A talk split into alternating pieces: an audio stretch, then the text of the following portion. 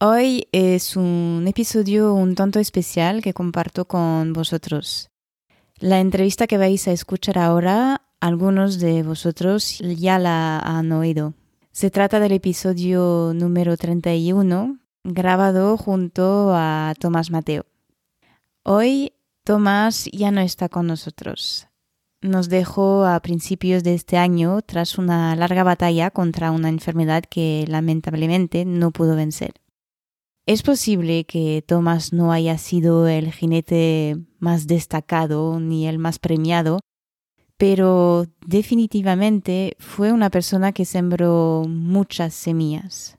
Algunas de estas semillas han contribuido al crecimiento personal de quienes han invertido su tiempo en aprender de él y su filosofía ecuestre que compartió con mucha generosidad a través de su escuela online de equitación. Ha dejado una huella significativa en el camino de jinetes y propietarios que tuvieron el privilegio de conocerlo, así como en el de sus amigos, por supuesto, y todo ello con humildad, lejos de los focos de la fama. Así que eso va para él y para sus semillas, para que todos podamos disfrutar una vez más de sus palabras compartidas en este podcast. Buenos días, eh, Tomás. Es un placer poder recibirte esta mañana en un nuevo episodio de The Modern Rider hace parte de las personas que han sido nombradas varias veces por algunos invitados en episodios anteriores. Y como he podido comentártelo cuando estuvimos hablando para preparar esta entrevista, hace parte también de las personas a quien descubrí, de las primeras personas que, a quien descubrí eh, por lo menos compartiendo tanto conocimientos en español en las redes sociales, donde estás bastante activos y ya imagino que nos contarás un poco cómo vino todo esto. Pero así que es un placer, de verdad. Muchísimas gracias por sacarte este huequito esta mañana para hablar con nosotros. El placer es mío porque, como además ya te he comentado, soy escuchante del, del, podcast, del podcast, así que yo encantado de, de estar por aquí. Muchísimas gracias. Pues ya empezamos con la primera pregunta, que si estás acostumbrado, me gusta empezar con, con preguntas que, que, salen un poco de lo, de lo tradicional, de empezar directamente con tu recorrido, que ya vendremos con, por eso. Para ti, te quería preguntar, si hubieras nacido caballo, ¿qué tipo de caballo sería? O sea, de, de, qué raza, qué carácter tendrías y cuál sería tu historia, más o menos. Vaya preguntita. Bueno, mi caballo favorito, mi raza favorita por encima de todas, es el pura sangre de carreras. Y, supongo que eso, pues, intento crear. Me gusta mucho el pura sangre y sobre todo el pura sangre que se usa, eh, que se hace mucho en Estados Unidos, aunque en Francia tú, sabrás que también, que se le da como una segunda vida normalmente en el, en el concurso completo, ¿no? Y, y entonces, pues no sé si habría nacido pura sangre, que en realidad de puro tampoco tiene nada, porque se llama pura sangre ahora, pero eh, antiguamente se llamaba mestizo, los ingleses lo llamaban mestizo, y tiene ahí bastante cruce también, pero me gusta ese, esa fisonomía de pura sangre y sobre todo ese pura sangre que es entrenado para hacer un poco de todo. Y para mí sigue siendo el, el caballo más completo que hay. Es cierto que cada vez el Holstein, bueno, todos los cruces que se están haciendo son cada vez más completos, pero a mí me habría gustado nacer pura sangre porque creo que es, no es el mejor en todo, por supuesto en las carreras es el mejor, ¿no? Pero no es el mejor en salto, no es el mejor en ride, porque siempre un árabe será mejor en ride, pero es un caballo que tiene la capacidad que si lo entrenas bien, de ser muy bueno en todo, ¿no? Y entonces por eso quizá me siento identificado con él. Yo soy una persona que nací eh, y me fui, conforme fui creciendo, pues físicamente nunca he tenido grandes capacidades, no he sido muy fuerte, no he tenido una gran resistencia, nunca he tenido una gran inteligencia, nunca he tenido nada gran y lo que he ido consiguiendo a base de mucho esfuerzo. Entonces, los sangre al final pueden ser caballos excepcionales si les ayudas con el entrenamiento adecuado, ¿no? Y a mí me gusta mucho esa manera de ser. No ser a lo mejor el número uno en nada, pero sí ser bueno y por lo menos poder desenvolverte en todo. Entonces, ese pura sangre puede ser un excelente caballo de ruta, puede ser un buen caballo de doma, puede ser un buen caballo para ride, puede ser un buen caballo, como son tan sensibles para trabajar pie a tierra con ellos y disfrutar un montón, ¿no? Para cualquier cosa. Pues espero con eso, eh, sí, no sé si la pregunta iba más bien por ahí, pero... Perfecto, genial, muchísimas gracias. Pues ahora vamos a la, pregunta siguiente. Eh, para conocerte un poco mejor, tienes un, recorrido amplio de lo que he podido entender y te quería preguntar sencillamente si nos podías contar un poco toda este, esta trayectoria dentro del sector ecuestre. Mm. Pues es un tanto peculiar, la verdad, porque yo a mis amigos, los que se dedican profesionalmente, pues sí que tienen el típico inicio. Mi padre me montó con tres años y desde entonces no me he bajado del caballo. Es que en mi, casa había más caballos que personas. No, pues tengo amigos que se dedican al 100%, igual que yo al día de hoy, pero yo no he tenido ese, ese origen. Yo me empecé a acercar al caballo relativamente tarde cuando tenía concretamente 19 años recién cumplido. Es verdad que había montado antes, había montado, pero no enganchaba. Yo no, no, había probado a montar, sino, pero no me terminaba de gustar. Pero hubo un día, concretamente fue un 6 de enero, porque no se me puede olvidar, porque es de esos días especiales que se te quedan grabados para el resto de la vida. Fue un día 6 de enero que después de los regalos de Reyes y demás, pues eh, concretamente mi primo Javier, que siempre le tendré que estar agradecido por ese día, me insistió mucho en ir a montar a la finca de unos primos suyos. O sea, estos primos míos no eran primos míos, sí eran primos de este primo mío, ¿no? Venga, vente, que vamos, que vamos. Los caballos estaban eh, como sueltos en una pradera muy grande, muy, muy, muy, muy grande. Entonces necesitaba ayuda. El caso es que fuimos, después de cuatro o cinco horas pudimos encontrar a los caballos, los montamos, nos llovió, nos cayó la mundial, pero desde ese día ya no hubo marcha atrás. Entonces, eh, fue una experiencia maravillosa y lo que ocurrió fue que yo seguía estudiando, ya estaba en la universidad y entonces iba compaginando un poco, ¿no? Entonces yo he tenido la suerte de conocer esa, ahora creo que lleva varios jinetes andaluces que estamos por aquí por, por el podcast, ¿no? He tenido la suerte de conocer esa equitación de campo, ¿sabes? Que, tenemos en Andalucía, que también la hay en Extremadura y en algunas zonas de Castilla, pero que en otras zonas de España pues no, no ha existido. Yo he tenido la suerte de vivirla y paralelamente, eso era los fines de semana, y paralelamente como estaba en la ciudad, pues hacía cosas normales de una persona de ciudad. A mí me ha gustado mucho, por eso te decía al principio, es una persona débil en su momento, como adolescente era bastante débil, entonces empecé a ir a los gimnasios con 16, 17 años para intentar ponerme más fuerte, aprendí artes marciales, eh, siempre me han gustado mucho los deportes de deslizamiento, el snowboard, el windsurf y todo eso. Entonces, yo he ido haciendo un popurrí ahí con todo. Y es verdad que no tengo tanta experiencia a caballo como estos amigos míos que empezaron muy jóvenes y que no han hecho otra cosa que montar en su vida. Y claro, estos amigos míos, algunos de ellos, tienen, pues claro, que con tantísimas, yo le digo horas de vuelo, como los pilotos, ¿no? Hay pilotos que tienen cientos y miles de horas de vuelo y hay pilotos que no tienen tantas. Pues estos amigos míos tienen miles de horas de montar a caballo. Yo no he tenido tantas porque he pasado más tiempo, pues eso, que si con las artes marciales, que si entrenando en un gimnasio, tal y cual. Pero sí que he sabido aunar todo eso en mi visión de la equitación. Y esa es quizá un poco la, la, manera en la que yo lo he ido aglutinando todo. Por eso al final lo que me especialicé es en caballos que físicamente estaban muy débiles, en ayudarles a que se pongan fuertes, porque es un poco lo que he ido haciendo conmigo mismo a lo largo de la vida.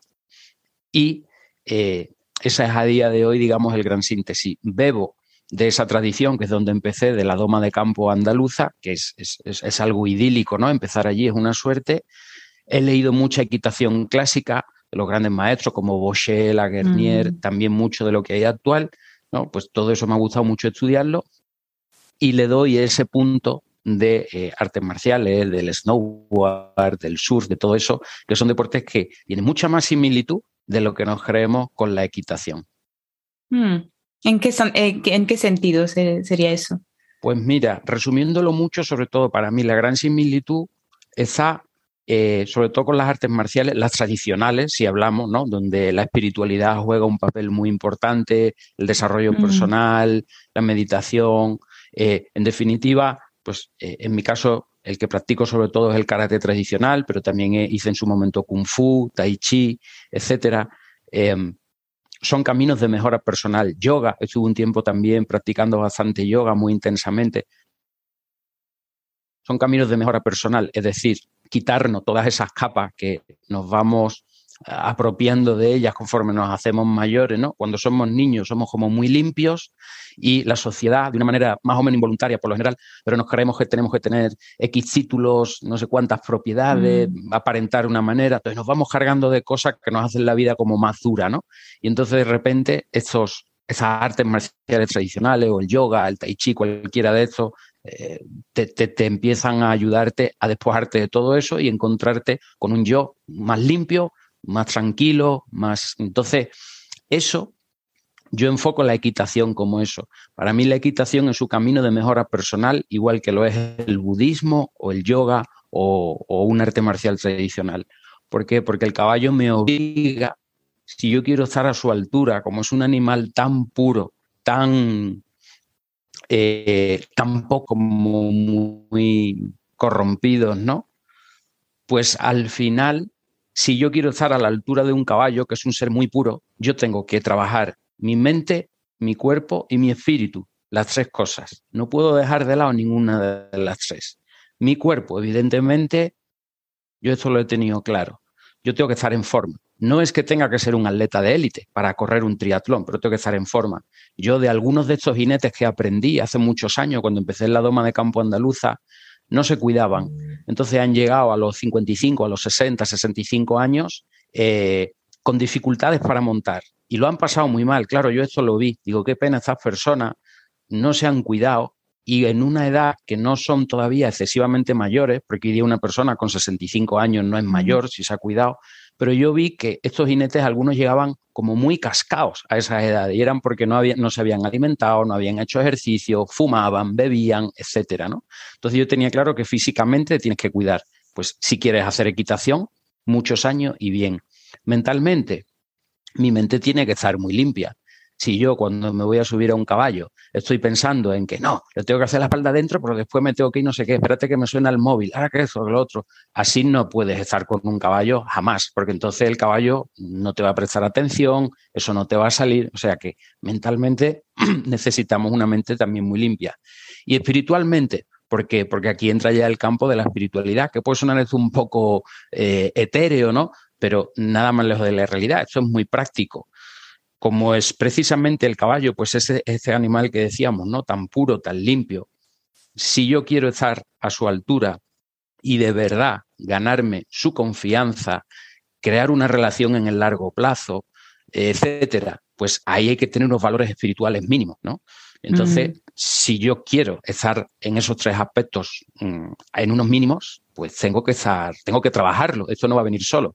Y el caballo es que es un, auténtico motor de, potenciar estas tres cualidades. Yo al menos lo veo así, insisto, porque para mí eh, me gusta la buena equitación indudablemente, me gusta la competición, todo eso me, gusta y me divierte.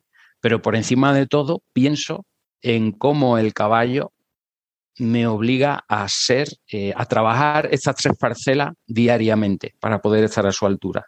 Entonces, por eso digo que, tiene más en común. Y con respecto a los, con las artes marciales, el yoga y todo eso, ¿no? Y con respecto a los deportes de deslizamiento, es que son puro equilibrio. Mm. Tú estás haciendo snowboard, estás bajando por una pista, aunque no sea muy complicada, pero si cargas mal tu peso, pues eh, puedes hacer un contracanto o vas a caer, pegas un culazo o, terminas metiendo la nariz en la nieve, etcétera, etcétera. O sea, físicamente tu mente tiene que estar muy limpia, porque si no estás pensando en, en dónde estás, en el aquí, en el ahora, pues te vas a pegar también un talegazo, ¿no? Eh, cuando estás haciendo surf o snowboard, tu cuerpo va a donde vas proyectando tu mirada.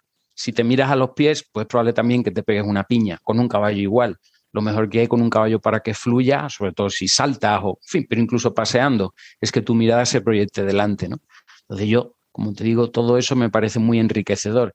Y tenía amigos a los que yo les comentaba esto hace muchos años y para ellos era una pérdida de tiempo. Yo decía, oye, no, que voy a entrenar artes marciales esta tarde, oye, que este fin de semana me voy a la playa o a la nieve, venir, tal. No, es una pérdida de tiempo, hay que montar, montar, montar y montar. Y está muy bien montar, montar y montar, pero yo creo que también es importante abrirse campos y, si somos capaces de juntarlos todos, al final, a mí al menos esa visión me parece mucho más enriquecedora.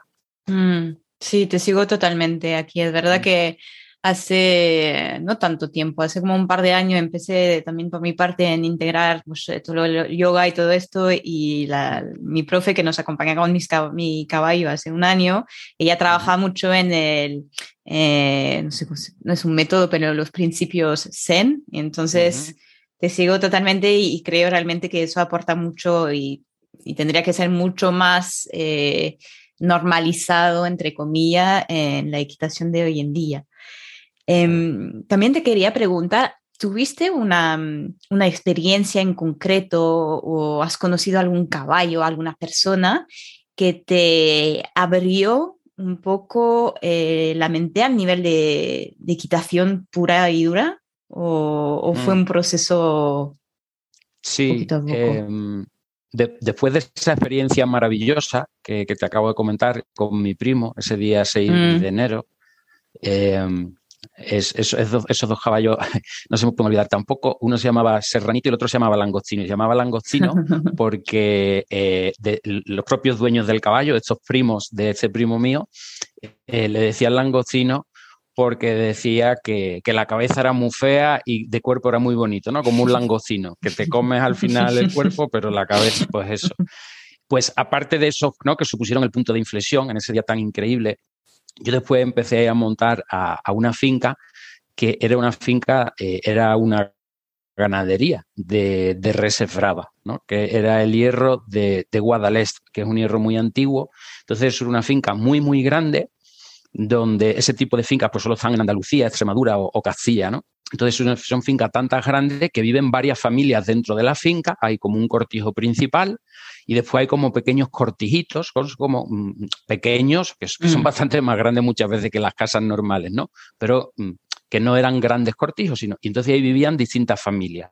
Algunos de ellos eran vaqueros, otro era el mayoral, etcétera, ¿no? O sea, esto ya cada vez menos frecuente porque este tipo de, modo de vida tan, tan campero se va perdiendo, pero yo tuve la suerte de, conocerlo y como te digo, entonces yo empecé a ir a esa finca. Y ahí uno de los vaqueros de esa finca yo hice mucha amistad con él y con, su familia. Era un señor eh, que se llamaba Aurelio, que estaba con su mujer allí. Y, entonces él tenía un, caballo que se llamaba Gorrión. Y, entonces, claro, yo iba allí y montaba siempre a Gorrión. Entonces, eh, la experiencia de montar un caballo grande, fuerte, con un nivel de musculación espectacular, pero que tenía mm, no solo la doma más increíble del mundo, sino que esa sensación, porque yo era todavía un jinete muy, muy novel, ¿no? Muy inicial. Cuando tú tienes que montar a caballo y vas a pasar, vas a pasar por unos prados en los que hay toros de 400 y pico kilos, los toros que se van a ir ya de la finca, que algunos pues son como búfalos de grandes, y sobre todo cuando pasas por las praderas en las que están las vacas con las crías recién paridas, que esas son las más peligrosas porque eh, defienden mucho a los becerros, ¿no? Entonces, eh, pues pueden salir en cualquier momento y, lo hacen a mucha velocidad, porque las vacas no son tan grandes como los toros y tienen mucha velocidad, ¿no? Entonces, bueno, tú ahí mm, lo mejor que te puede pasar es ir a caballo y sobre todo con un caballo que te cuida. Entonces, mm. claro, un nivel de doma tan increíble como el que tenía ese caballo, que llevaba en ese oficio. Era un caballo que ya tenía, no era un caballo viejo, ni mucho menos, pero sí tenía una cierta edad. Entonces, claro, yo llegaba allí, me montaba en ese caballo, ahora vamos a la pradera de no sé qué, ahora vamos a la cerca de no sé cuánto, pim pam, una finca enorme, que lo mismo subías una cuesta, que lo mismo era, bueno, muchos caminos, muchas cosas, ¿no? Eh, diferentes todas. Y siempre, en todo momento, un nivel de doma impresionante. Ahí se iba sobre todo al paso y cuando necesitaba galopar, pues galopar, ¿no? pero tenías la sensación de caballo que estaba muy en forma, muy fuerte, muy domado y que estaba contigo y que te cuidaba. Entonces, claro, ¿a quién se le va a olvidar eso? Mm. a nadie, porque no solo estás en, el paisaje más bonito que a mi entender existe, que es el de la de Sandaluza, encinas, alcornoque, etcétera, rodeado de vacas, vas a caballo. Eh, y claro, y con esas sensaciones que a mí eso no se me pudo olvidar Entonces, ese caballo indudablemente marcó un punto de inflexión. Después sucedió una parte negativa y es que como yo solo vivía, digamos, los fines de semana, cuando voy a Sevilla eh, para estar de lunes a viernes siguiendo estudiando, me apunto a hípicas para seguir, digamos, oye, esto tan bueno que yo vivo el fin de semana, ¿por qué no vivirlo también entre semana? Y empiezo a ir martes y jueves a clase. ¿Y qué ocurre? Que la diferencia era bestial. Nada que ver. El caballo, los caballos de la hípica y probé en varias. Ninguno estaba igual de musculado, ninguno, o sea, es que yo, recuerdo llegar a Gorrión eh, y, y, es que te lo ponía todo fácil. Le ibas a poner la montura y era una montura vaquera y te lo ponía fácil. El bocado, es que no se lo tienes ni que poner, es que se lo ponía él mismo. O sea, mm. esto, esto, es difícil de creer, sobre todo la gente que se cree que la doma vaquera es maltrato y tal. Eh, no tiene nada que ver mucho de lo que se ve por ahí, de las cuatro fotos que salen de la auténtica doma andaluza, sobre todo porque el jinete de campo no quiere maltratar a su caballo, porque se está jugando la vida con él. O sea, ahí aprendes el significado real de la palabra binomio. Un binomio en una pizza está muy bien, pero un binomio en el campo que tiene que salir a vigilar el ganado bravo, es significado de binomio, pero bien estrecho y yo te cuido, tú me cuidas, porque realmente es peligroso. Entonces, eh, claro, yo llegaba allí el fin de semana, le va a poner la montura, el hierro y el caballo que te decía, que te ponía así como para que le pusieras el bocado, se quedaba quieto cuando te ibas a subir. No nos bajábamos de los caballos para abrir las puertas. Y es que te ayudaban. O sea, es que los caballos te lo ponían todo fácil. Lo más difícil te lo hacían fácil. Mm. Y si había cualquier señal de peligro, recogía un poquito la rienda, arrimaba las piernas y ya estaba galopando, pero galopando fuerte. Y tú notabas cómo apretaban la grupa, ¿no? Aunque tuviese, aunque fuese en una cuesta así, ¿no? Con encinas y todo. Claro, vas a una hípica y de repente te empiezas a encontrar allí un montón de caballos eh, faltos de dorso, que yo entonces no tenía ni idea de biomecánica ni nada. Faltos de dorso, eh, que se tropiezan, que no te lo ponen fácil, que en la pizza no sé qué. Digo, uy, esto como esto no es lo mismo. Yo me, yo, me estoy queriendo apuntar aquí para seguir viviendo lo que yo lo viví los fines de semana, pero esto no tiene nada que ver, ¿no? Entonces, bueno, pues ahí empezó también esa búsqueda, ¿no? Eh, oye, pues a ver qué pasa, tal. Por eso nunca dejé de, de, seguir buscando lo que te decía en otros deportes y demás, porque veía que, no, que había cosas que no me concordaban. Y a partir de ahí, pues llega un momento que yo ya empiezo a comprar mis propios caballos y desde el primero hasta los que tengo ahora, todos han sido caballos que me han enseñado mucho. ¿Por qué? Porque, por ejemplo, con ese primer caballo, yo fui a una cuadra en la que había montones de caballos, potros, de todo. Y no lo pude evitar. Es algo que me pasa desde entonces y me sigue pasando ahora. ¿Sabes cuál me llevé? El que estaba peor. me engañaron con la edad me dijeron tenía 12 años, después resultó que tenía veintitantos. Entonces era muy fácil falsificar la documentación, no es como ahora con el microchip. Me dieron una documentación que no era. Y el caballo estaba en los huesos. Y yo me lo llevé a la que, a la que era la finca de mi abuela, lo solté, había una hierba estupenda, le empecé le compré un pienso que entonces en España casi nadie lo compraba, eh, volví loco al distribuidor de los piensos Furina, porque entonces no había ni pavo, ni existía Horse One, ni San Hipólito, nada de eso. Al menos en Sevilla era imposible. Mm. Con el distribuidor de Purina le hice traer un pienso de Estados Unidos que lo volví loco. el caso es que el caballo se puso como un búfalo. Y claro, cuando se puso como un búfalo, ¿qué salieron también, aparte de los músculos? Los resabios. Y entonces, claro, ese caballo me enseñó infinito. Eh, entonces, pues ese también fue especial. Y a partir de ahí, pues todo. ¿Por qué? Porque cuando tú compras un caballo que ha pasado por muchas manos, lo han tratado mal, que físicamente no viene muy bien, etcétera, todos esos caballos no nos permiten a lo mejor disfrutar de la equitación desde el primer día, pero te dan un aprendizaje y sobre todo ya no es el aprendizaje, es que vives con ello el proceso de recuperar a un caballo. A mí no se me ocurre nada más bonito en la vida. Mm. Así que te podría hablar de muchos más caballos especiales, pero por ceñirme a la pregunta original, pues lo que te he nombrado. Mm, sí, sí, eso por ahí no te voy a contradecir porque todo mi propio aprendizaje surgió por, por, mi caballo y que también tiene su, su historia. ya que no te em, arrepientes. No, no, no, no, no, no, por nada, por nada. Claro. Mm. Em, ¿Cuál crees que son las creencias más populares sobre los caballos y la equitación y cuál sería la forma de corregirlas según tu mm. experiencia? Claro, Pues eh, yo creo que hay, hay, varios tipos de creencias según dónde miremos. ¿no? ¿Por qué? Porque si nos vamos a una cierta zona de España o incluso dentro de la misma, de la misma zona de España, por no salirnos de, de, nuestro país, ¿eh? porque si nos vamos al extranjero ya la cosa cambia. En España, en y se nos amplía mucho. Claro, eh, va a depender. ¿Por qué? Porque si yo me voy a ciertas zonas muy concretas donde mm, hípicas, picaderos, etcétera, pues ahí todavía pervive el clásico mantra de al caballo hay que enseñarle quién manda. Mm. Y claro, eso es un error, porque está basado en una idea de sometimiento, etcétera, que evidentemente, pues eso hace que basemos ya nuestra equitación en enseñar quién manda. Eso va a salir mal. Aquello tardará, mm, no sé si tardará tres meses o dos años en estropearse, pero llega un momento que ese caballo se estropea, ¿no?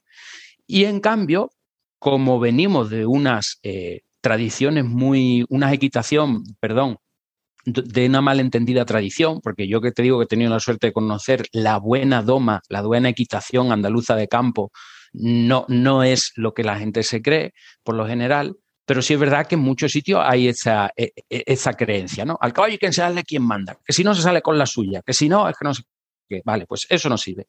Pero es que también, en contraposición a esta tendencia, está habiendo un movimiento muy grande, y esto lo puedes ver tú en redes sociales, por ahí, etcétera, que dicen que el caballo hay que dejarle siempre decidir. Y eso tampoco es bueno. ¿Por qué? Porque no por nada.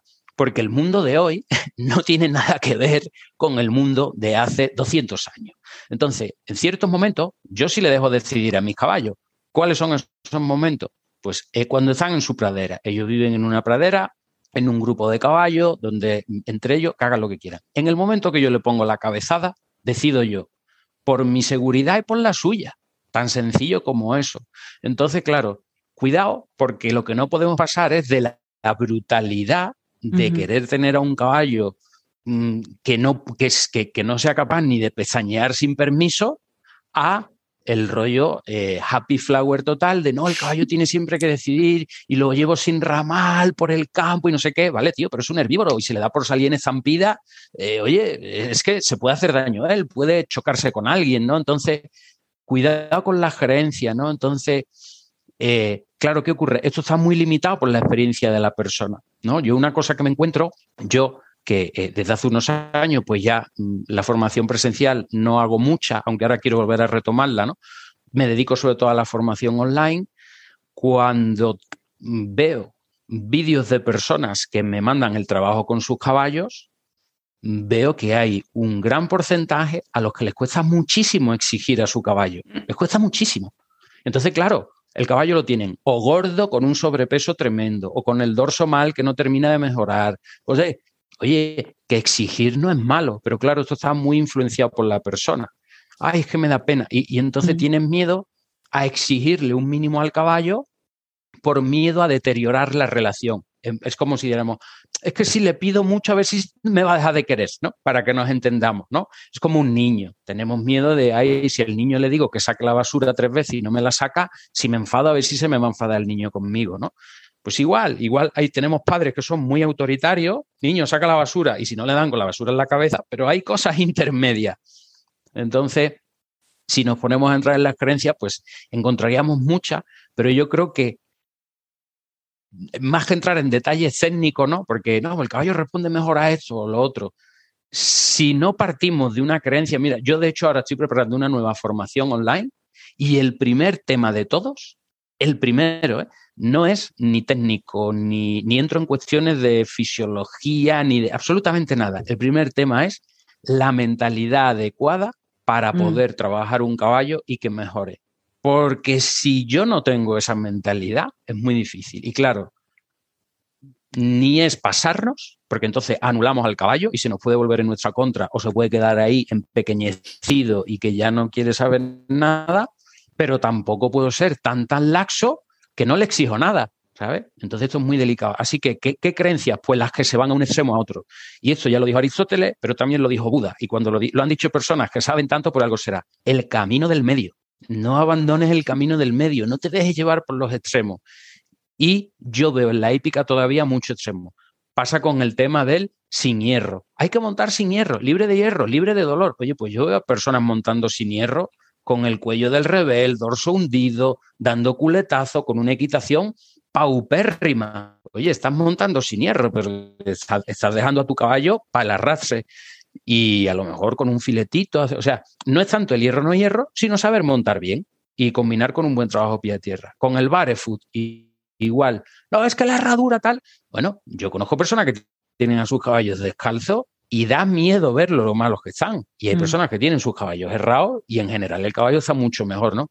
Entonces, si nos dejamos influenciar tanto por lo uno como por lo otro, pienso que flaco favor le hacemos al caballo. Mm. Es verdad, es, igual, pero es también un trabajo. A mí, a mí, me parece que también pasamos de. Estuvimos mucho tiempo en un extremo o mm.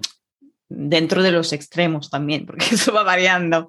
Pero mm. cuando abres un poco los ojos sobre lo que estamos haciendo mal, pues de mm. repente te vas boom, al otro lado directamente hasta encontrar un poco este, este punto medio y me hizo mm. un poco sonreír lo que decías de no imponerse, ¿no? Pero ser un poco más firme con los caballos, que a mí me pasó totalmente con, con, el mío, porque lo veía como, hoy pobrecito, pobrecito del loco, todo lo que ha conocido, que tenía mm. miedo a todo y tal, pues no, creo que fue necesario al principio dejarle un poco de aire, pero luego me costó ahora, ahora lo tengo, pero me costó un momento dado decir, venga, ahora ya está, vamos a trabajar. Mm.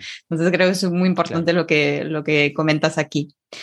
Em, ¿Crees que hay casos... Ay, perdón. que te diga un, sí, que, pues, un pequeño truco que yo empleo y que me va muy bien para eso, por si le aprovecha a las personas que nos escuchan. Te digo porque este fin de semana, este fin de semana, por ejemplo, sí he tenido el placer de que una, una chica además de Barcelona, que ha estado formándose conmigo en varios años, el fin de semana ha estado aquí presencialmente, ¿de acuerdo? Y ella tiene un caballo, su caso es peculiar porque es un caballo con algunos problemas metabólicos y tal, ella le cuesta dar ese paso de exigir, ¿no?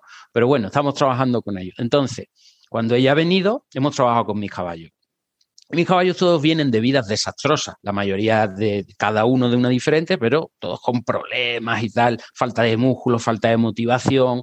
Bueno, entonces, eh, yo lo que hago, y es lo que le decía a esta mujer, pero es lo que eh, le propongo a cualquier persona que tenga un caballo que venga de mala vida o no venga de mala vida, pero le esté costando llegar a ese puntito de exigencia, yo hago lo siguiente, yo me planto delante de mi caballo, del que sea. Y entonces digo, vale, de aquí para atrás has tenido una vida mala, te habrán pegado, no te han dado de comer, lo que sea, muy bien, pero estás conmigo. Ya se acabó lo que se daba malo. A partir de ahora yo te voy a dar lo mejor que te puedo dar. Buena alimentación, buen trabajo pie a tierra, vas a vivir en compañía, tal, tal, tal, tal. Nada que ver con lo anterior. Entonces, ¿qué hago? No estoy dejando que el pasado de mi caballo condicione su futuro. Porque es que si sigo viviendo, hay pobrecitos que lo pegaron, no es que él tiene un trauma, no es que él no sé qué, estás dejando que su pasado condicione su futuro. No mm. le estás haciendo un favor, que tu caballo tiene mucho margen de mejora. Entonces, deja de mirar todo lo que le ha pasado atrás, porque él, además, en cuanto tenga comida, socialización, lo que sea, es que a él se le va a olvidar. Está más el dueño pensando en los posibles traumas del caballo que, la, que, el propio caballo. Entonces, a partir de ahí, yo tengo como esa pequeña conversación por el caballo, con el caballo. Ya se ha acabado lo malo. Así que a partir de ahora, tú tienes esto, esto, esto. Todas estas cosas buenas están en tu vida. Solo te pido una cosa a cambio, una sola. Y es que cuando te pida que trabajemos, trabajes. Yo a cambio le hago una promesa, por eso te decía los valores espirituales que comentábamos al mm. principio. Y esa promesa es que nunca te voy a exigir por encima de tus posibilidades. Sí te voy a exigir que te esfuerces en ciertos momentos, pero el esfuerzo nunca va a ser superior al que puedas dar. Claro, ahí tengo que tener un poquito de destreza. Por eso yo le digo a, a, las personas que no tienen mucha experiencia, ante la duda quédate un poquito corto, pero exige. En ciertos momentos exige, pero si tienes duda, quédate corto. Mejor que si tengo duda y me paso, ¿vale? Pero es lo único que te pido, que te impliques un poco. ¿Por qué? Porque si él se implica en ese trabajo pie a tierra, en subir esa cuesta, en ese laboratorio de Cavaletti que le pongo pie a tierra, eh, en lo que sea, el cuerpo para mejorar necesita estímulos. Y los estímulos llega un momento que el cuerpo se acostumbra a ello, con lo cual tengo que ir incrementando. A veces será una sesión más larga, a veces será una sesión más intensa, a nivel cardiovascular, va a depender, porque no es lo mismo el caballo que viene con falta de músculo. Yo he tenido caballos que eh, han venido muy, muy bajos de músculo y otro, y por ejemplo, uno de ellos venía al revés, un caballo pura raza española que tenía unos bultos de grasa en el cuello tremendos. No le exigía lo mismo a uno que a otro, el programa de trabajo es distinto, pero dentro de cada uno es exigir, ¿no? Y si tú me vas dando ese poquito, tú te vas a sentir mejor y vas a ver cómo. Entonces, y el caballo llega un momento que lo integra. No es que él pueda decir, como lo decimos, lo dirías tú, lo digo yo, oye, que el yoga me han dicho que va muy bien o que el pilate y salgo de la clase y fantástico. Ellos no lo racionalizan, pero un caballo como animal herbívoro, ¿qué es lo que quiere por encima de todo? ¿Qué es lo que quiere? Además de la socialización, la compañía y tal. Estar fuerte, es lo que quiere. Un, caballo quiere sentirse dueño de su cuerpo, ágil, coordinado, con potencia suficiente, con capacidad cardiovascular. Y cuando tú le ayudas a conseguir eso, el caballo se va reencontrando con una mejor versión de sí mismo y entonces cada vez, entonces se retroalimenta, porque mientras más fuerte está, más, más se motiva. Mientras más se motiva, más, más se va a entregar en los ejercicios. Entonces, y empieza a crecer, crecer, crecer y crecer. Él crece mentalmente, él crece físicamente, cada vez te cuesta menos pedirle los ejercicios. Pero claro, al, pero eso solo se consigue dando ese paso. Ese paso de decir, se acabó. Digo, sí, qué pena, pobrecito, pero esto ya se ha acabado. Yo lo llamo lo de, eres el caballo pobrecito el primer día. Le dedico un día ay, pobrecito, pobrecito, que le han pegado, que, que lo pasó mucha hambre, que no sé qué. Solo un día. Ese día derramamos todas las lágrimas del mundo, el caballo y yo, ay. A partir del día siguiente a trabajar. Ya está. Y mm. pom, pom, pom, pom, ¿vale? Pero, ¿por qué porque al final lo que te digo, el caballo lo que más agradece es mejorar físicamente. Ningún caballo quiere estar débil. Ninguno. Entonces, son economizadores del esfuerzo, indudablemente, como caballos que son para un caballo. Si yo le propongo pasar pie a tierra, mira, ahí te he puesto un salto de 60 centímetros y ahí tienes la, posibilidad de pasar por el lado. Él va a pasar por el lado. Pero si yo se lo pongo de manera que pueda dar el salto, llega un momento que al final dice, oye, tampoco esto es tan difícil pues voy a dar el salto. Y oye, es que el salto es bueno para la grupa, es bueno para el dorso, es bueno para la capacidad de coordinación, pom, pom, pom, pom, pues así con todos los ejercicios, ¿no? Entonces, claro, esto es necesario dar el paso, porque si no, ¿qué vamos a tener? Caballos faltos de forma, barrigones, mentalmente muy poco estimulados, etcétera, etcétera, ¿no? Y claro, la dificultad aquí, volvemos una vez más a lo de las creencias. Hay personas que tienen miedo de exigir para no caer en, es que en mi hípica hay unos cuantos, ¿no? Eso a mí me lo dicen ay, Tomás, es que en mi pica hay uno que le pega cada trayazo al caballo y claro, y es que no sé qué, y el pobre caballo. digo, no, no, pero eso allá él. Pero si no exiges un mínimo, yo entiendo que tú no quieras caer en eso, pero no tienes por qué llegar ahí. En unos mínimos tienes que exigir. Y mm. un caballo lo que más quiere es eso, de verdad, estar fuerte. Y los cambios de ánimo que se producen son impresionantes en los caballos. Mm. ¿Por qué? Porque se sienten bien, se sienten seguros, se sienten robustos, se sienten, ¿vale? En cambio, un caballo débil sabe que es presa fácil, pero para conseguir eso hay que currar. Mm. Mm. ¿Y crees que hay casos desesperados o por lo menos muy, muy, muy complicados de caballos que nunca podrán recuperarse de un mal manejo y o de una mala equitación? Eh, yo, yo lo llamo, no lo llamo yo, eso me lo dijo a mí una, una amiga, que más que una amiga es mi, maestra, mi gran maestra. He tenido un gran maestro de equitación y una gran maestra, vamos, y lo sigo teniendo a los dos, por suerte. Em, estuvimos una época los dos que íbamos arriba, arriba y abajo. Ella además competía, bueno, nos movimos bastante, ¿no? Y entonces pudimos conocer bastantes casos de caballo. Y alguno que otro, que, eh, o casos que me surgían a mí, ¿no? Que yo ya estaba muy metido en todo este tema, y yo le pedí ayuda a ella y ella vino alguna vez y me dice, este caballo está vacío. Yo nunca había escuchado esa expresión y, me pareció demoledora. Y digo, ¿pero qué quieres decir vacío? Y dice, le han vaciado la vida. Hostia. Ostras. Y tú veías, y sabes, no era un caballo cojo, no era un caballo con problemas de dorso. Físicamente, era un caballo de deporte, un caballo de deporte eh, que no tendría ni 12 años, pero al que desde tan joven le habían pedido tanto y tan mal hecho y a cambio no le habían dado nada, había pasado por tantas manos, mm. Que ese caballo, ya te digo, físicamente no tenía, no tenía grandes problemas, nada, pero el caballo era, había entrado en un estado de pégame, pégame un tiro, dame con la tralla, méteme un dedo en el ojo, que me da exactamente igual. Incluso probamos ponerlo con otros caballos. No sentía el menor interés por relacionarse con otros caballos. No es que fuera hostil, que esto lo hemos visto en caballos que vienen de vivir muchos años en el box, han olvidado un poco ¿no? las normas de mm. socialización y entonces al principio son conflictivos y tal, pero después se van regulando. No, no, no, no. Caballos inertes. O sea, una roca tenía más vida que estos caballos. Y entonces yo al principio no sabía muy bien lo que me decía esta amiga y al final me di cuenta que era eso. Y esos casos son... He visto muy pocos, ¿eh? pero algunos hay. ¿Por qué? Porque son caballos, además, suelen ser por lo general de una gran calidad, es decir, tienen corazón, tienen sensibilidad y entonces han dado. ¿Qué ocurre? Que han dado, han dado, han dado, se han entregado, pero las personas que lo han tratado no han sabido en ningún momento devolver un poquito, aunque fuera un poquito de eso que esos caballos estaban dando. Y al final, como solo es exigir, exigir, exigir, exigir, exigir, y su vida es cada vez más gris, más oscura, más exigencia, trabajo sin sentido, eh, llega un momento que ya dicen, me da igual. Que vivo, bien. Que muero, pues también. Que me pegan, me da igual. Que me suben en un camión, me cambian, me venden. Estos son muy pocos, por suerte, ¿de acuerdo?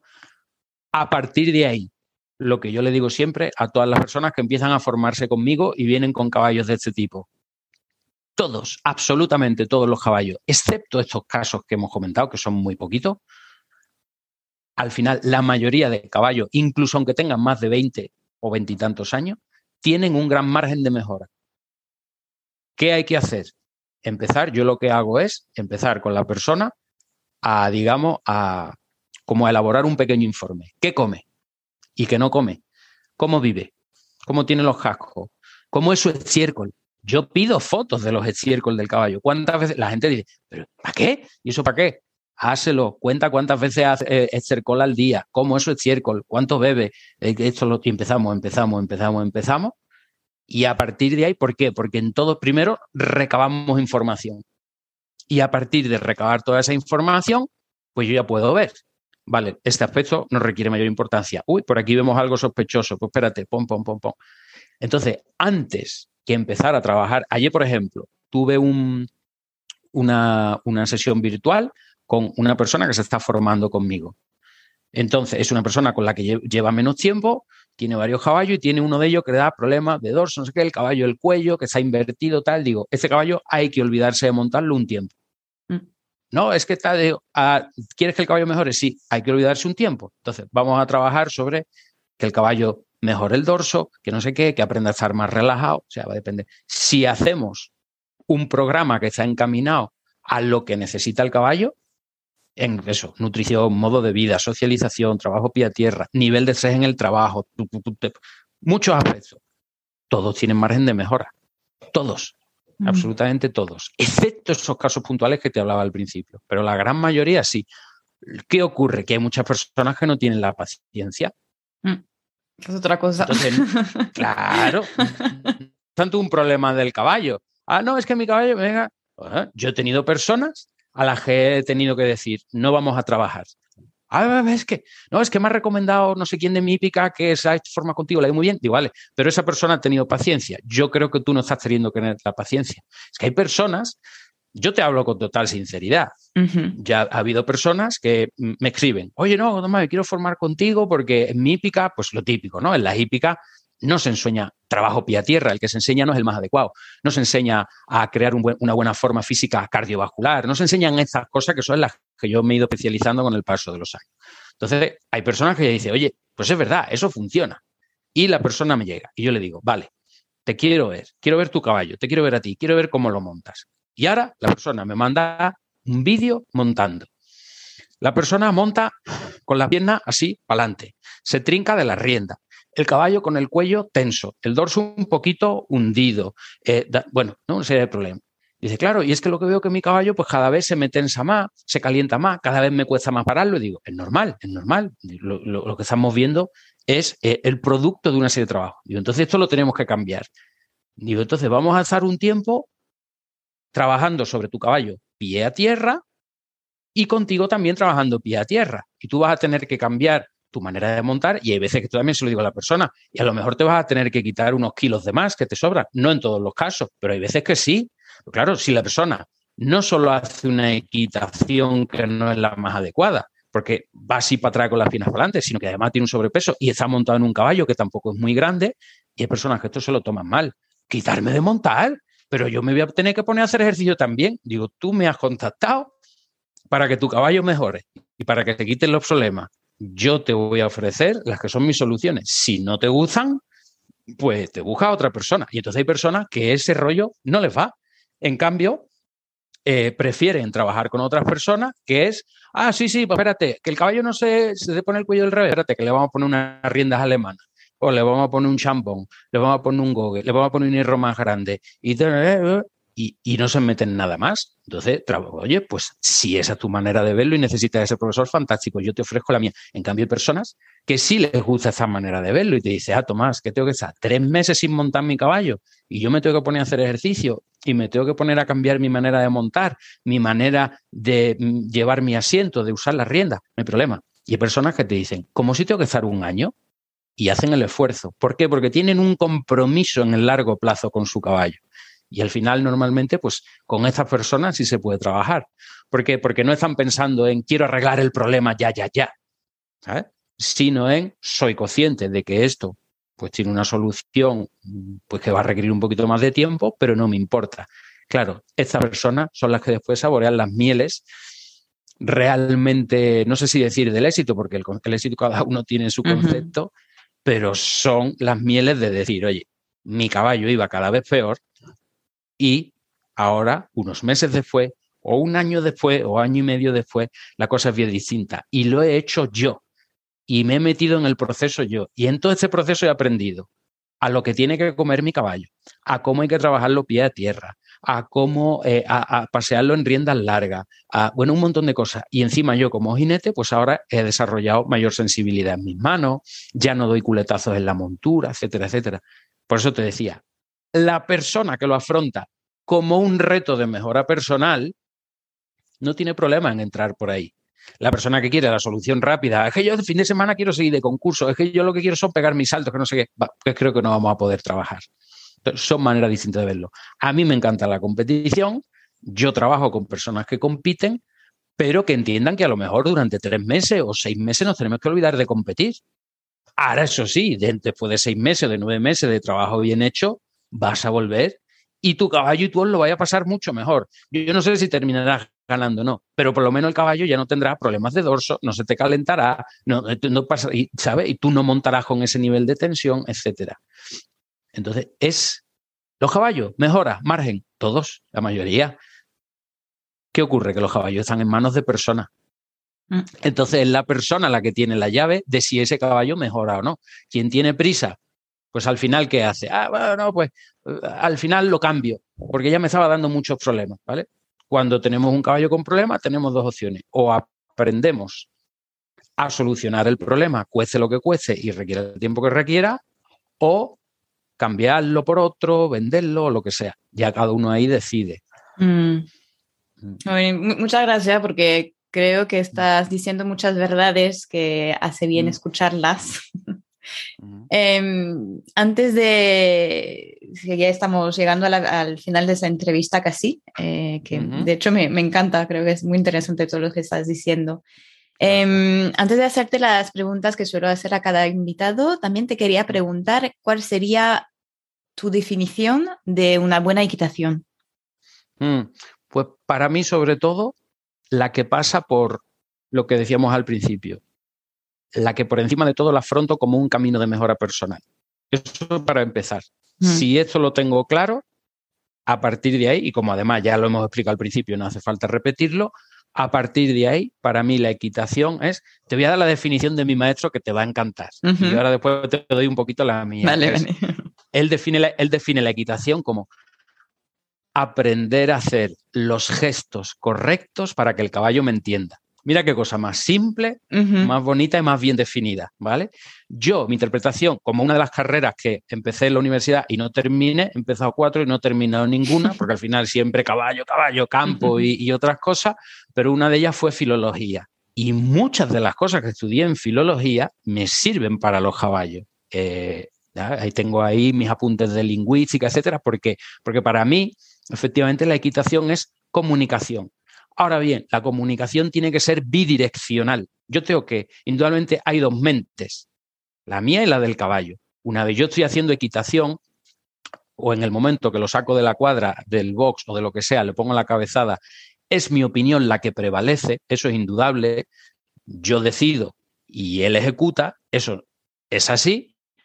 Ahora bien, que mi mente sea la que decide, no tiene por qué eh, impedir que ahí haya una comunicación y que esa comunicación sea bidireccional.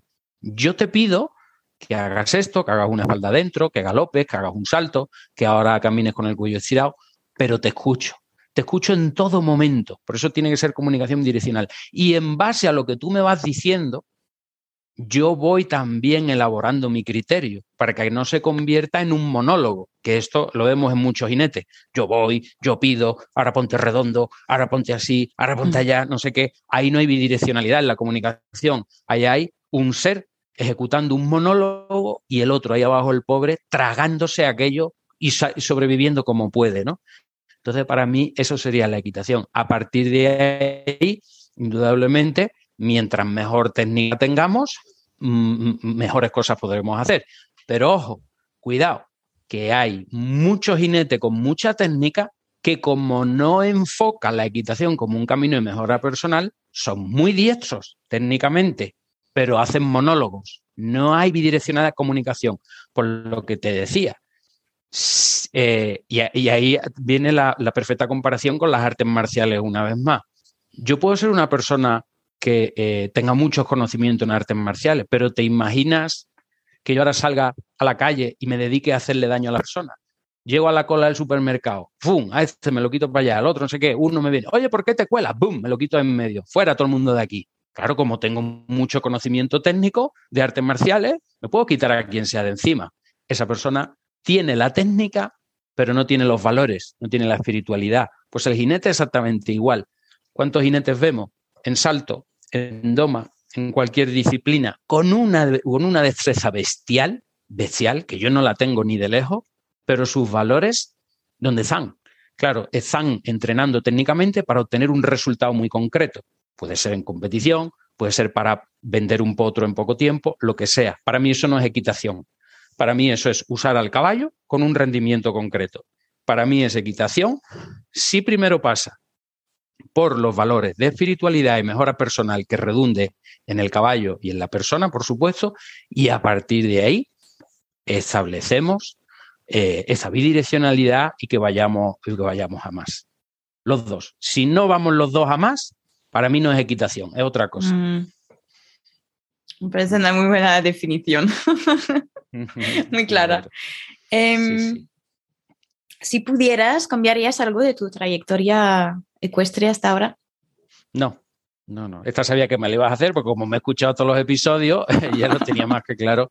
Eh, no, sinceramente no, porque aunque he cometido montones de errores, o lo que te decía, soy consciente que no tengo tantas horas a caballo como algunos mm, compañeros y amigos míos, pero entonces tampoco tendría esta visión. Si yo me hubiese pasado tantas horas a caballo, no hubiese ido a clases de karate, no hubiese ido a, he ido a sesiones de meditación con budistas de las que me he llevado. Bueno, es que no te puedo imaginar lo que yo aprendo de equitación en un grupo budista meditando, por ejemplo. ¿Por qué? Porque es estar aquí, ahora, eh, y eso para estar con los caballos. Entonces, sí, me he metido en muchas cosas lejanas a priori del caballo, pero que después me enriquecen. Entonces, no, no, no me arrepiento de nada. Perfecto. Mm. ¿Hay algún mensaje en concreto que te gustaría compartir con la comunidad ecuestre?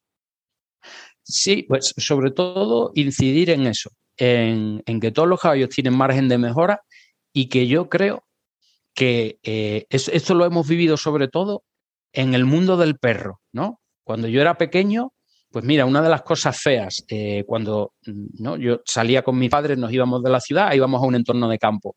Eh, se veía todavía mucho perro abandonado. Eh, bueno, yo recuerdo, recuerdo ver unos perros de una real a la real es cuando son muchos perros juntos que, van de, de, montería, que es lo que se caza la caza mayor, los jabalí, los venados, etcétera. Y eran unos perros a los que unos jabalí le habían atacado y los habían abandonado, los habían dejado por ahí. Iban con unas heridas terribles, ¿no? Entonces, eso a día de hoy ya no sucede. Hemos evolucionado hasta tal punto que yo, yo tengo perros y gatos, ¿no? Y, a mí me hace mucha gracia porque cuando voy a pues, estas tiendas que ya tenemos en todas las ciudades, em, pues a veces te hacen encuestas de la marca de pienso no sé qué o de complementos no sé cuánto. Y, yo, claro, pues normalmente suelo ir con prisa para comprar mi, las comidas para mis bichos y tal. Y una vez una chica, ¿no? Muy, muy simpática me dice, ¿es usted el papá de perritos o de gatitos? Y yo me quedo así, digo, ¿el papá de perritos o de gatitos? Entonces, digo, jolín, qué cambio. Digo, cuando yo era pequeño, se veían todavía montones de perros abandonados y lo que te he comentado de estos perros que venían de, una montería y tal. Eso hoy día es muy difícil. O sea, el perro ya es uno más de la familia, el gato, el pájaro, la tortuga, ¿no? O sea, todo esto ya lo tenemos, hemos pegado un salto brutal en ese sentido, ¿no? Y eso quiere decir que como país, eh, como civilización, estamos avanzando. Con el caballo vamos más lento, aunque hay un gran cambio, y lo comentábamos, cada vez más sensibilidad, pero es verdad que todavía el caballo lo seguimos viendo como algo a veces excesivamente utilitario. ¿no? Mm. Entonces, eh, en el momento que no se le puede sacar un rendimiento, para, allá va. Eh, y claro, aquí habría que empezar a pensar un poco más, y el mensaje va dirigido sobre todo a padres, pero también a, jinetes jóvenes y demás, en que en el momento que vayamos a meter un caballo en nuestra vida, pensemos qué va a pasar con ese caballo en el momento que no lo pueda llevar de concurso, qué va a pasar en el momento que el caballo ya no lo pueda estar montando. Habrá que tener algo previsto para ese caballo, ¿no? ¿Qué es lo que ocurre la mayor de las veces? Se lo mando al tratante, se lo regalo a la hija de no sé quién que quiere empezar a montar, pero claro, el caballo tiene ya 24 años, artrosis, no sé qué, le va a durar tres meses, después se lo van a quitar de encima, ¿no? En el momento que empecemos a pensar en qué es lo que vamos a hacer con todos, absolutamente todos nuestros caballos, cuando lleguen a una cierta edad y ya no se les pueda exigir, a mí me parece perfecto que los caballos compitan, que los caballos se les monten, se les trabajen, mientras estén en condiciones para ello y se les entrena adecuadamente. Pero ¿y después qué? Después lo que hacemos, solemos hacer es, ah, bueno, ahí eh, se lo di a uno, no, no sé quién tiene una finca, tal. Suelen acabar mal. Entonces, pensemos sobre todo en eso, en que un caballo no es un quad, una, una bici, una moto, lo que sea, que la mete en un trasero y ya está. Hay que pensar en los planes para los caballos mayores. Ese para mm. mí sería el principal reto, como sociedad hípica en la que estamos. Es verdad. Em, ¿Hay alguna una persona en concreto que te gustaría escuchar en, en un futuro episodio de The Modern Rider? Hombre, yo creo hay dos personas, como te decía, que son mi maestro y mi maestra, que sacarías dos entrevistas bestiales. Lo que pasa es que tenemos un problema con cada uno de ellos. Mi maestro está sordo como una tapia. Entonces, en Zoom y todo eso imposible, pero es una historia. Entonces, algún día, y ya, bueno, pues espero que sigamos andando a partir de aquí, cuando que se la puedas hacer en persona, porque en persona eh, eh, te puedes entender con él perfectamente, ¿vale? Te tendrá que ser una, grabación en vivo, como alguna que yo te he escuchado que me ha dado la sensación que era. Sí, sí, he hecho algunas por, aquí, sí, sí. Pero, claro, entonces, bueno, él, él, yo he estado con él, por ejemplo, cuando él ha tenido alumnos compitiendo en el Polo de Barcelona, lo que sea, hemos ido a Cataluña varias veces, etcétera. Él, ¿Por qué es interesante? Él tiene 80 años, tiene una condición física que ya quisieran personas de 20 o de 30, porque sigue montando varios caballos al día, y su sabiduría ecuestre, yo creo que en Europa pocos hay que sepan como él. Mira, cuando yo empecé a, trabajar con él hace unos cuantos años, la primera vez que fui a su casa, él tiene dos bibliotecas, la biblioteca de humanidades y la de caballos. En la de caballo tenía 600 libros cuando yo empecé a ir ahora tiene más de 800. Pero es que no es que tenga 800 libros y ahí están. Todos están leídos, todos están subrayados y de todo tiene hecho un dossier con los puntos más importantes. Y con 80 años que tiene, tú te vas allí, te vas con él y le dices, oye, tal de libro, y dice, lo tengo aquí, tal, tal. Y lo, o sea, tiene los 800 libros metidos en la cabeza el tío. y entonces él se queda todas las noches estudiando y al día siguiente practicando. Entonces, claro, es, es increíble, es increíble. Él se llama José Manuel mm. Sales Pons, el cura, y mm. bueno, mucha gente seguro que ya lo conocen y demás, pues ahí tienes una entrevista bestial, eh, por experiencia, por todo lo que sabe, etcétera. Y después a mi maestra, que el problema es que en septiembre tuvo un, accidente compitiendo en un concurso de salto y, bueno, pues eh, se está recuperando, pero vamos, ya está bastante bien. Entonces, pero de momento no está todavía eh, como para poder eh, hacer un zoom y demás. Espero que en breve sí, ¿no? Pero es otra persona que a mí, a la que le debo muchísimo a, nivel de caballo. Ya se llama Verónica, Verónica Bendaño, y, mm. y estas dos personas son grandes maestros. Entonces, eh, como esos dos, pues de momento uno porque está sordo y la otra porque se está recuperando de, de, aquel, de aquel problema que tuvo, pues te voy a recomendar a dos que estos sí los vas a poder sin problema. Y uno es, eh, que además es muy amigo de Nico, que lo entrevistaste hace poco, es una persona que no es profesional de caballo, pero que sabe de caballo lo que no están los escritos. Él no lo dice, pero yo que he hablado mucho con él, sí lo sé. Se llama Félix, se llama Félix Lara, ¿de acuerdo? Él es, es, él es una persona que él es ingeniero agrónomo de profesión, además es profesor, pero es un tío aficionado de esto de los pies a la cabeza y que da gusto hablar con él de caballo porque eh, es increíble todo lo que sabe. Y sobre todo es muy buena persona, que lo que hablábamos al principio, valores, espiritualidad, etcétera, ¿no? Y después hay otra persona que también que te puedo recomendar porque tiene una escuela de equitación pequeñita, pero donde la monta es la última de las prioridades. Se trabaja mucho pie a tierra, se sale al campo con los caballos, se enseña mucho a conocer al caballo y es algo muy bien hecho y que para mí las escuelas de equitación del futuro seguramente van a ser así. Y, ella está en Bilbao y se llama eh, Lorena Losada y es una persona también muy especial, ¿vale? Y, entonces, bueno, pues eh, con lo que te he comentado, pues creo que, que tienes ahí personas, ya te digo, sobre todo, que para mí el gran vínculo, y, eso, ¿no? Yo, yo, siempre digo, digo, esto es el karma equino.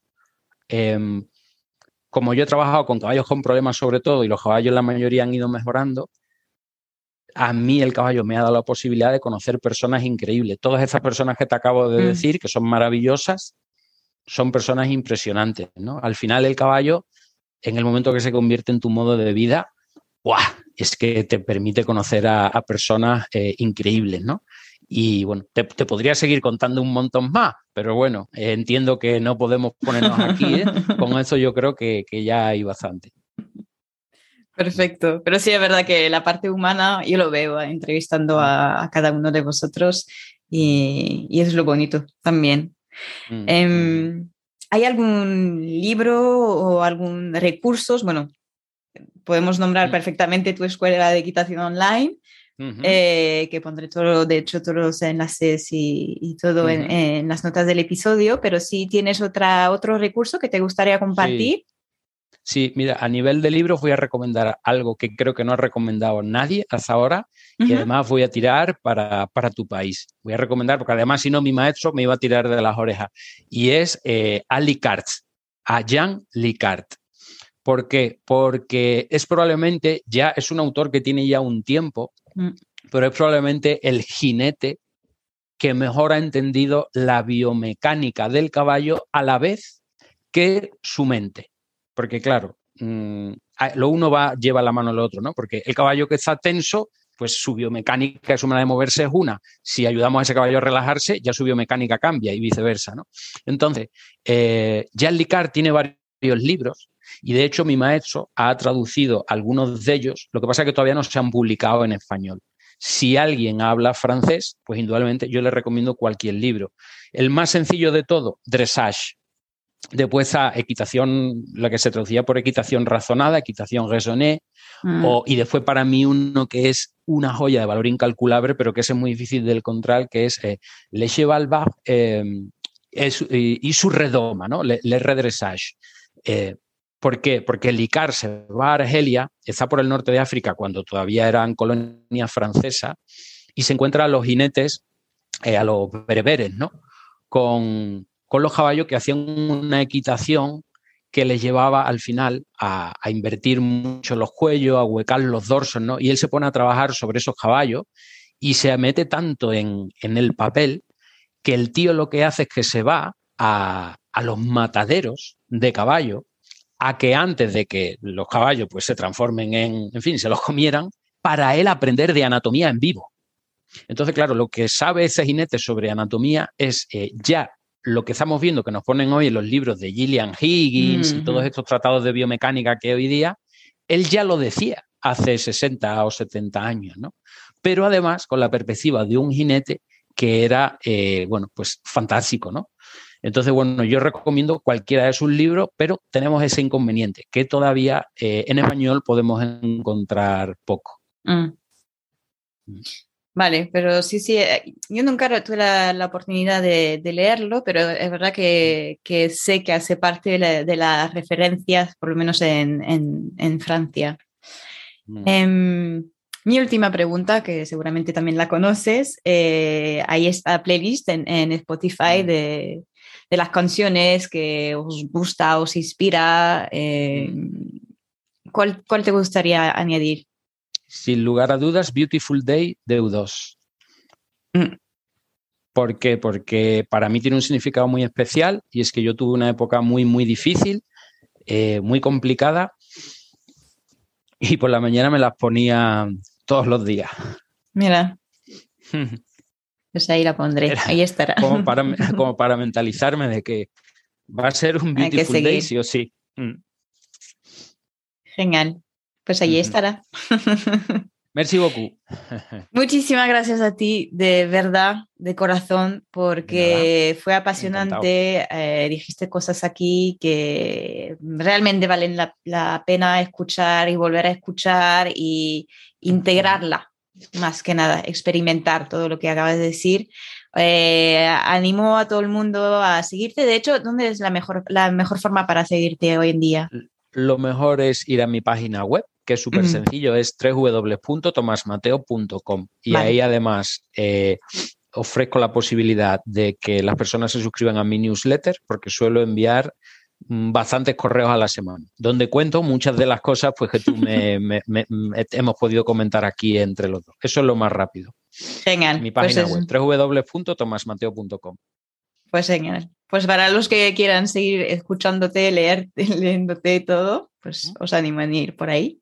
y nada, que sigas así compartiendo con toda la pasión que, mm. como lo haces y, y muchísimas gracias otra vez. Gracias a ti. Adiós. chao. chao.